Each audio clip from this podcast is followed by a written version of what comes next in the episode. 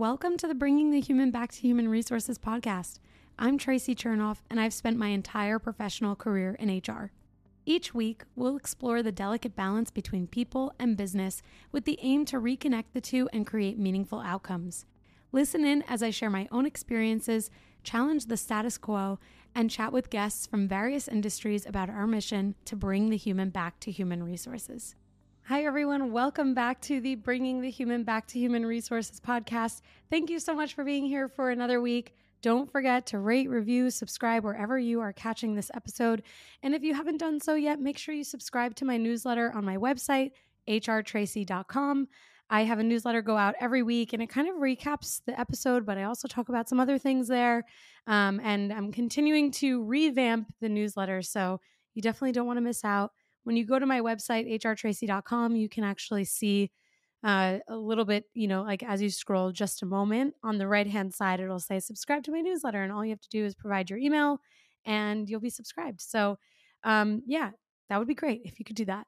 Uh, also, if you don't follow me on LinkedIn yet, please feel free to send me a message request or like a request in general. A lot of the questions that are asked on the podcast come to me through my website or through email, through Instagram, and through LinkedIn. So feel free to connect with me outside of the podcast. And actually, the reason why I bring all this up is because I got a really good question submitted to my anonymous submission form, which lives in the link tree, which um, I have linked in every show description and in the bio of my Instagram. So um, my link tree, I think it's like Linktree, uh, you know, the the URL slash HR Traci. So basically this anonymous submission form which i will provide to you in the show notes as well does um, allow you to ask questions and you know maybe even ask for some specific advice um, to me directly so that i can then answer you. So i got a really good question and it was about merit increases and i thought actually this is so timely because so many companies are going through like this compensation review process right now um, just because of the nature of where we are in the year and the timing. So it's May 15th when I'm recording this. And um, most companies who, depending on their fiscal year, are going through, if they have an annual review process, they're going through that process and, you know, kind of doubling down by then having the review process and then having the compensation review and compensation planning process not every company um, does it this way. Some companies follow a different fiscal year or a different year, you know, uh, maybe follow a calendar year versus a, you know, fiscal year that matches the calendar year. Like everyone's a little bit different. But I would say in most of my, actually, I think in all of my, the companies that I've worked for, this was kind of the time where we did reviews and um, merit review. So, before I ask eh, or share the question that was asked, I should say, I want to just kind of set the stage with what merit increases basically require from us um, and what this process kind of looks like. I have shared uh, in previous episodes in previous years that, you know, annual re- review processes are things that, or are processes, I should say, that are starting to be challenged. There are a lot of companies who are dropping annual reviews and they're just keeping compensation reviews. There are some companies that are doing like annual meetings, but there isn't necessarily this component of an actual like laborious review process. And then there are companies somewhere in the middle that still have review processes, but maybe they keep them abbreviated and, you know, try to keep them succinct. So, with that said, you know, every company should be looking at compensation at least annually, but especially when looking at, you know, reviewing performance. If a company is going through an annual performance review process, they should also in tandem be looking at merit processes and compensation planning. So as you kind of, you know, ju- like continue to grow in your HR journey, you will probably become more involved in these types of processes because they are more strategic. They deal with more confidential information, of course, because we're talking about people's pay. Um, and, you know, there is this element of needing to assess not only equity, but, you know, really pay equity, let's say, but then also, um, you know, career development, promotion opportunities, there's a typically this is where like succession planning happens and nine box processes. If you're not familiar with a nine box it is a type of matrix that's used to assess performance and potential for employees in a company. Not every company uses a nine box grid or a nine box matrix and method but many companies do because it uh, kind of allows the business leaders to assess and evaluate where the team stands and where you know m- ensuring basically that those who are like the top performers that you know let's say 0 to 5% of people are potentially earning the largest increases and then those who are underperformers are a not earning any increase hopefully and b you know there's a plan there either to improve their performance or manage them out so this whole process is what happens during an annual review process typically. Every company is different, especially depending on the size, but I would say if you have over 50 employees that you're dealing with, you probably are going through this process at some level. Maybe it's more abbreviated, maybe it's a little bit more simple, um, but at some level, this type of strategy is happening between HR when there is HR um, and the other business leaders. And if there isn't HR, then, you know, the person who is running the company, those who are kind of in the C suite of the company or the organization would be kind of taking this over. So, when it comes to the compensation planning portion of annual reviews, there are companies who kind of take the same approach where they're like, okay, we're going to apply this max percentage to each person, and based on their performance, they'll earn you know, some sort of increase within that percentage. So let's say a company decides that they're going to do a 2.5% increase for everyone as a maximum, not meaning that everyone gets 2.5%. But basically, they'll say, okay, this is the bucket, and they'll look at performance and, you know, all of those things that I just talked about and assess, okay, where within that percentage should someone be in terms of an increase. Those who are not performing at all, in my opinion, they should not be getting an increase because, you know, hopefully you have documentation. Hopefully you've been having, you know, these types of conversations with them that help them to understand their performance. Um, and that, you know, if, you're not meeting expectations, there shouldn't be a reward. Um, for those who are maybe like really in that top performer category, they're probably going to be at that that highest range of the the percent increase, right? So, that said, every company does take a little bit of a different approach. Some companies have this kind of like total bucket. Some companies say, okay, we have, you know, this amount of money. And so we have to apply this amount of money. So, depending on how the finance team kind of decides to operate, it could vary, right? And so, for you as an HR leader, you are probably going to facilitate in the assessment and evaluation of where each percentage falls for each individual based on their performance. But this is really owned by the manager. Like, we don't want to get too involved, except for where the equity comes in and making sure that the assessment is you know a, an equitable assessment across different leaders you know leaders and and departments because the assessment that one person takes in one department could be totally different than an assessment or a style of assessing in another department so that is where HR's involvement is really critical, in my opinion, because if we're not involved, then you know, leader A could be much more critical than leader B, and then you'll have this kind of like uh, um, disproportionate evaluation of perf- performance and then pay.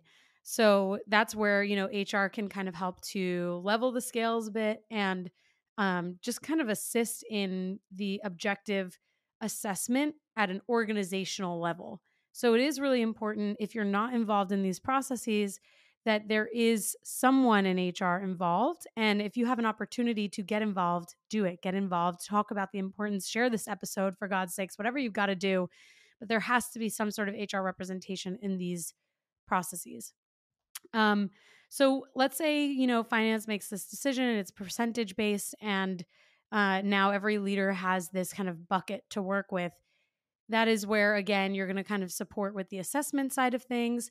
Um, and also, if there's someone who is maybe not paid at a a level or within a range for a role where they where they should be maybe they're you know below a range or maybe even above a range you, the the increase could be more or less than what that pool reflects And this is where a conversation and kind of uh, an alignment with finance is really important. That those who are who maybe uh, were not captured properly in a previous uh, merit increase process, or maybe um, they came in a little bit low before, maybe especially if those of you are in companies that did not have pay ranges before, it is possible that you have to do a whole market comp analysis to assess ranges because you could have people who are below that range um, for their job that they're in. And so when you do that analysis, you could find someone who maybe is a, a strong performer, but isn't necessarily someone that typically would get that full increase, but does need to be increased enough to be within the range those types of situations do happen as well. So it is a, a, it can be a little bit of a lengthy process but it's really important because obviously pay is really important um, not only because it's people's livelihood but also because pay equity is really really critical for companies to be on top of so let me uh, pose the question that was asked to me to all of you so this person wrote in saying can you talk about merit increases and how managers and HR come up with the percentage? At my job in the HR department, benefits, and the TA team, everyone got 4% and above, and me and my other coworker got 3.25%. Any thoughts? So, first of all, I hope that my explanation of merit increases and how these percentages are determined has helped. Tip I have not seen an HR department come up with this alone ever. I've only seen HR and finance work on this together because it is a budget thing. So if HR is deciding the percentage in a silo, I would be surprised. So I think the the first thing that I'd try and seek to understand is what is whether or not finance was involved, if that helps at all, because I think it is important given your role in on uh, the benefits and uh, talent acquisition team that you understand strategies, um, especially depending on like your level of seniority. This is something that you might eventually want to learn um, and get involved with. And even from like a benefits perspective, payroll and benefits and compensation and benefits typically go hand in hand. So I think that there is probably an opportunity to learn something about this process just for your own personal growth and development. If your company is remote or hybrid, then you know just how difficult it can be to grow your company's culture beyond a pre scheduled Zoom happy hour or occasional lunch and learn. Well, this week's sponsor is here to solve that. They're called CultureBot. CultureBot has devised what will likely become the gold standard for growing and blossoming a company culture inside of Slack. The app is like a sidekick for any HR or people professional, automating a lot of the mundane tasks you probably are forgetting to do on a daily basis. Things like birthday and work anniversary celebrations, team shoutouts and kudos, employee introductions, and remote games. It even has health and wellness tips and conversation starters.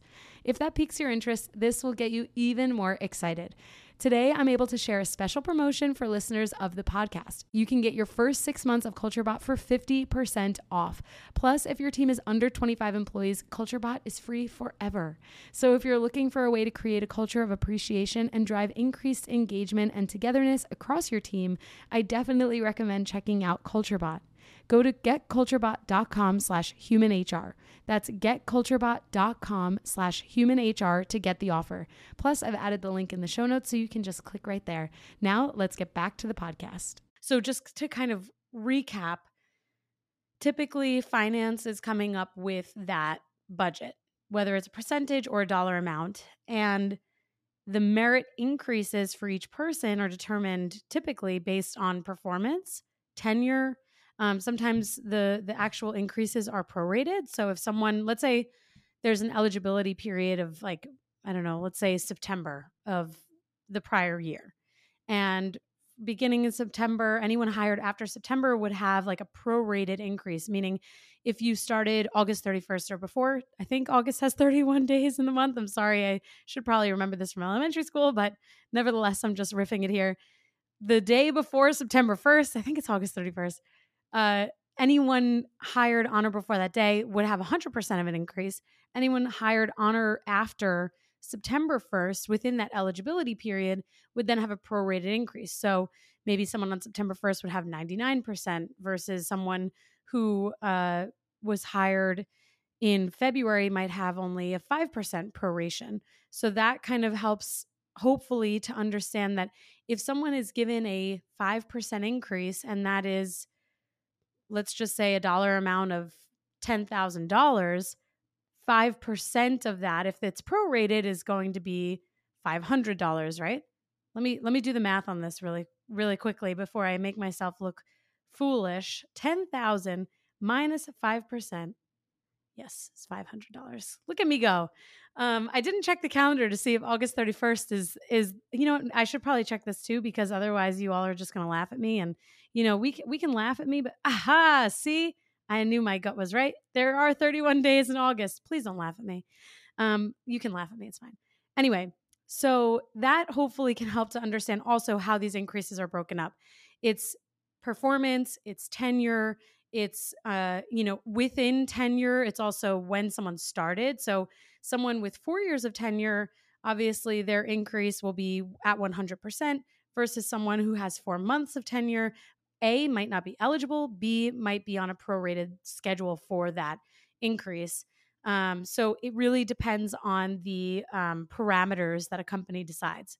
So the second question here, or the second portion of the question here is at my work in the HR department, everyone got 4% and above.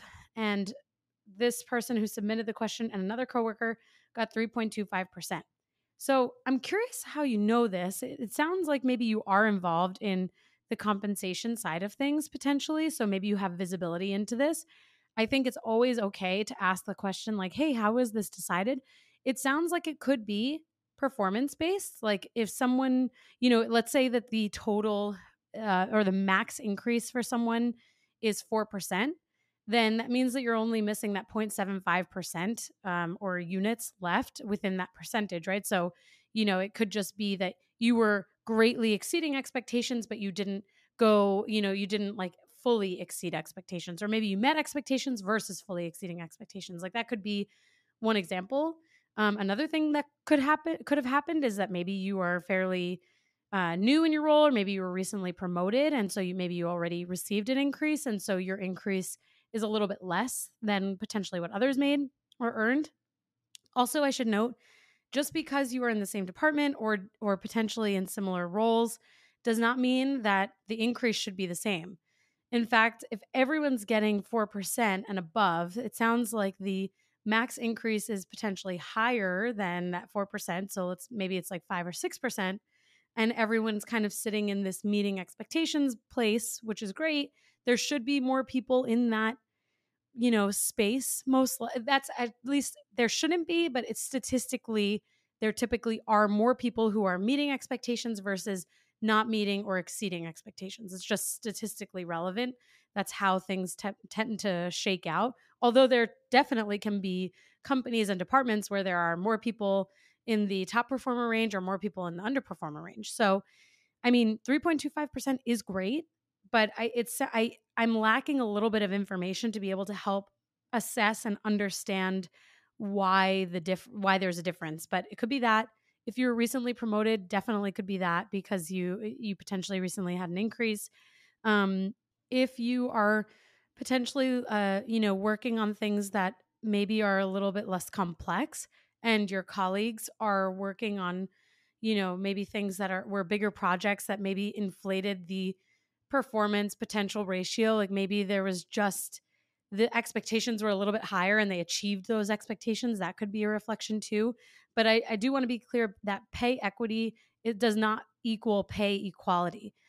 Meaning if everyone is kind of looked at with the uh, same assessment criteria and you know evaluated within that and you know compared to the range within your role then pay equity is is is there, right? You're the person is evaluating your performance, they're evaluating their your position within the range of the role that you're in in terms of compensation and they're evaluating your performance against that and then assessing the the increase measurement. Pay, pay equality would mean that every single person gets the same increase regardless of the work that they're doing.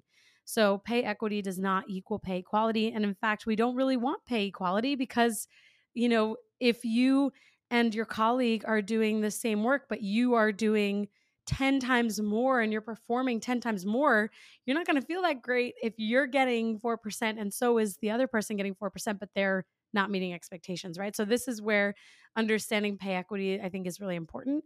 Um, but you know, I'd be interested to hear like if you want to submit another, you know, like either a follow up or email me. I'd love to hear a little bit more detail on this because it sounds reasonable. It's not like, you know, I think if you had said that everyone got like 4% and above and you are not getting an increase, my first thought would be like, oh, well, either you're new or you're not meeting expectations.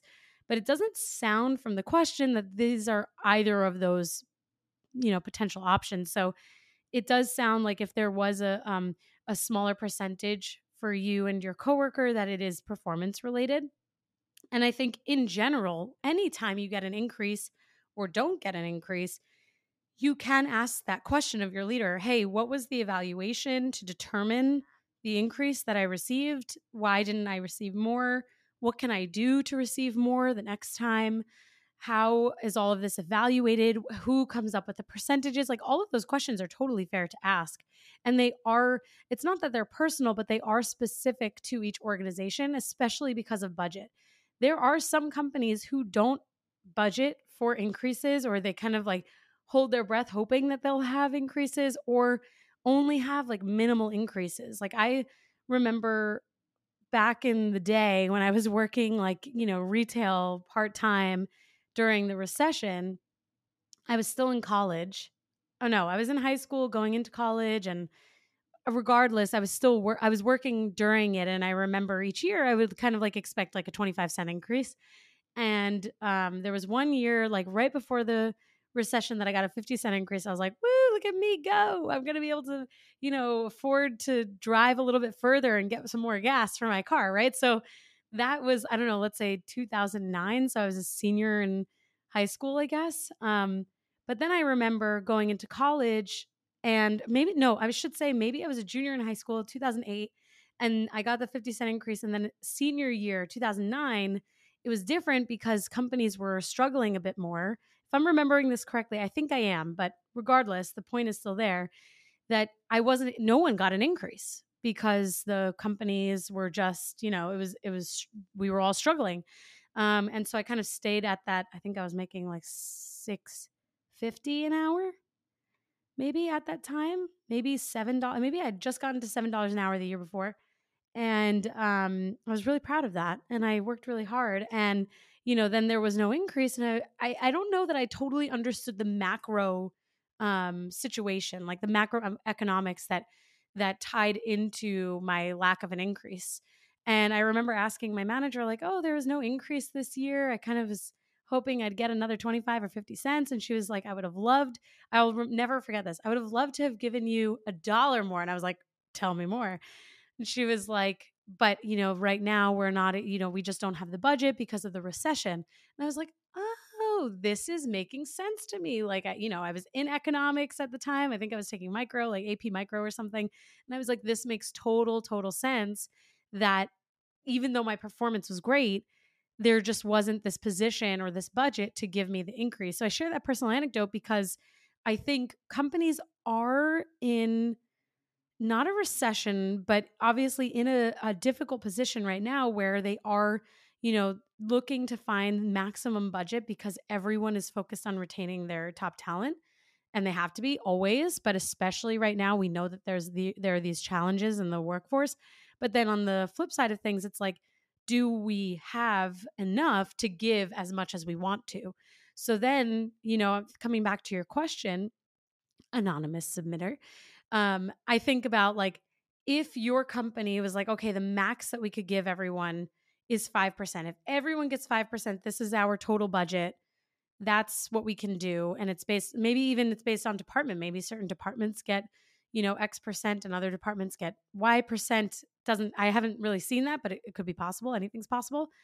Then I could see that maybe some of these macro events could um, influence the, some of those decisions. But it doesn't sound based on the percentages that you, your colleagues, and your other coworkers have received that you're necessarily in that position. But I do think it's important to understand that coming to that percentage and that budget is not just an HR process. It's involved with the finance is involved and there's collaboration there.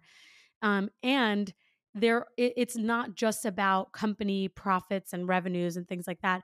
There's so much that folds into it, especially if a company is looking to maximize their uh, their revenue to ensure that they have some cushion for the following year because obviously companies again are in this situation which i think every company is probably always confronted with this.